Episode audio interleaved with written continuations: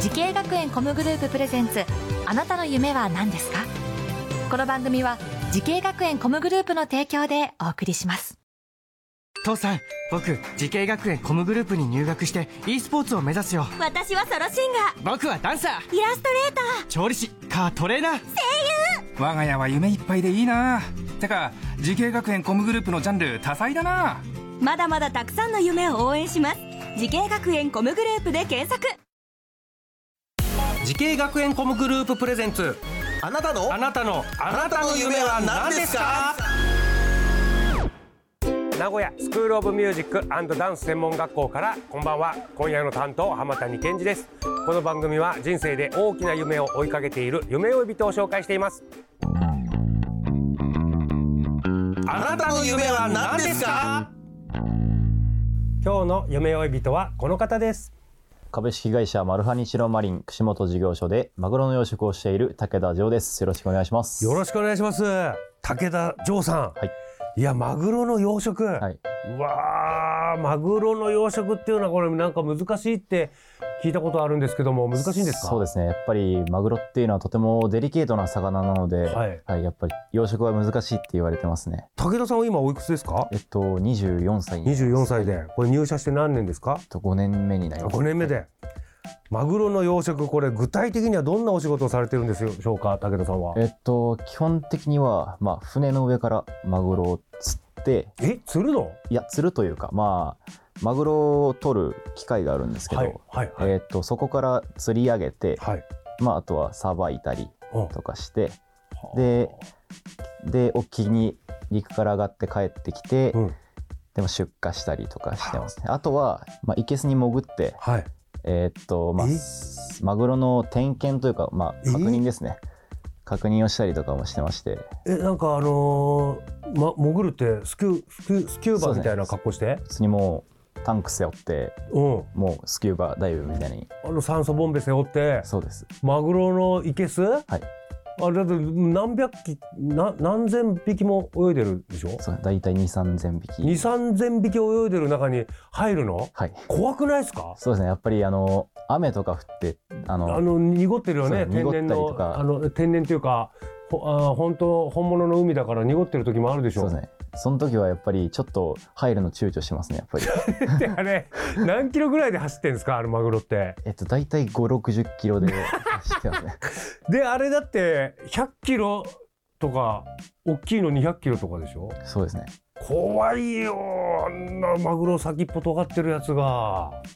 いやちょっと武田さんねマグロの養殖っていうねお仕事をされてるんですけど興味深いんですけどお魚関係のお仕事を目指したきっかけっていうのは何なんでしょうかえっと僕が小学校1年生ぐらいの時ですかね、はいえっとよく父親に釣りに連れてってもらっててほうほうほうほうまあ、そこからまあまあ魚はともかく、まあ、釣りも好きになって、うんうんうんよくまあ中学生とかになったら一人で学校終わったら一人で釣りに行ったりとかもしてましたし、うんまあ、釣った魚を家で帰ってさばいてあもうじゃあ海釣りそうですね海釣りですね、はい、あーすごいねで海近くにあるところだったんですかお家はそうですね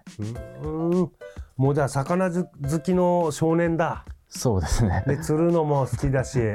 さあそんな高田さん夢に向かって学んだ学校とコースこちら教えてくださいはい、えー名古屋コミュニケーションアート専門学校の、えー水族館アクアリスト専攻ですね、水族館アクアリスト専攻、はいうんなんか水族館関係の仕事に就きたいと思ってたのかなこの時は、はいそうですねあーえそれでこの専門学校を選んだ最大の理由は何だったんでしょえっとオープンキャンパスを訪れた時に、うんえっと充実した飼育機材だったりとか、うんあとは生き物がいっぱいいてあとまあ、室内で学ぶだけじゃなくて、フィールド学習っていう、まあ、自然体系学習ですね、を取り入れているっていうのもあってそこに惹かれて入学しましたね。うあー実際フィールド体験学習っていうのはどちらに行かれたんですえっかと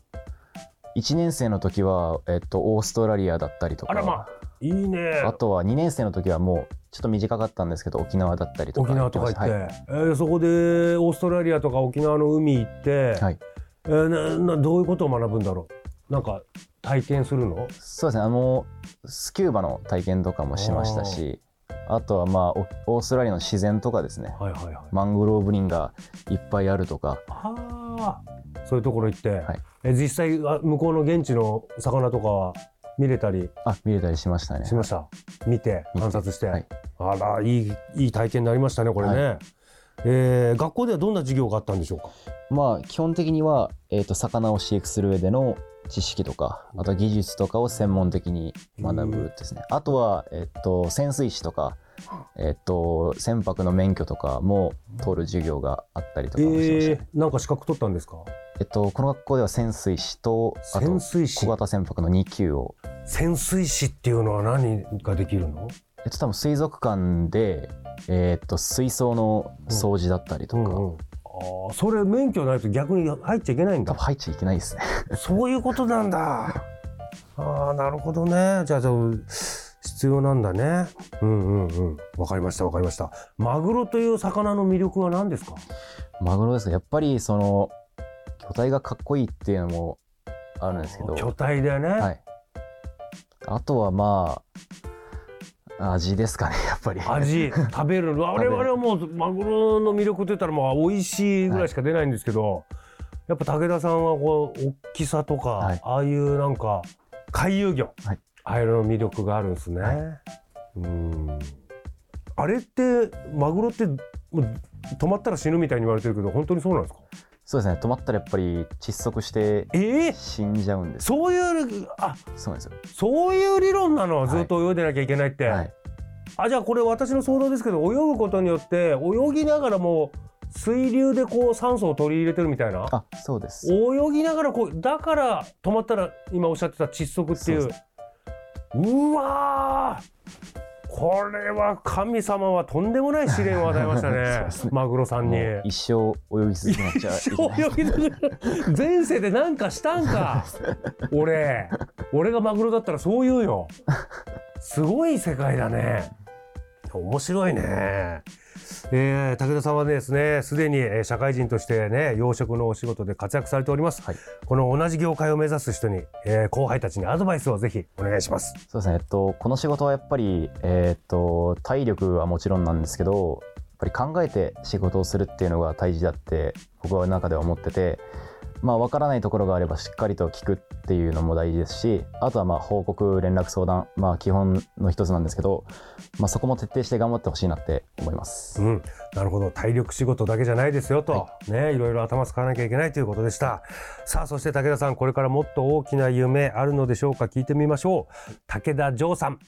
あなたの夢は何ですかはい、えー私のこれからの夢は、えーより美味しいマグロを、えー皆様に届けることです。はいこれはもう応援しますよ、我々はやっぱり食べるのがねやっぱ楽しみなんでね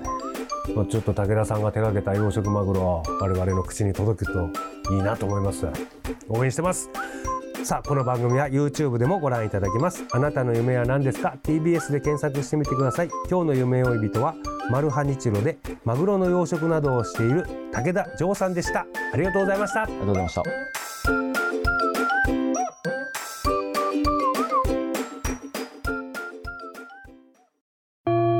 自分の好きなことを仕事にしたいでも資格は持っていないし高校では勉強づけ私の夢を叶えられる専門学校があればいいな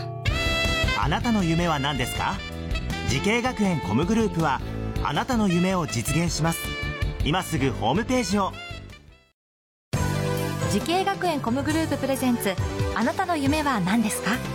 この番組は時系学園コムグループの提供でお送りしました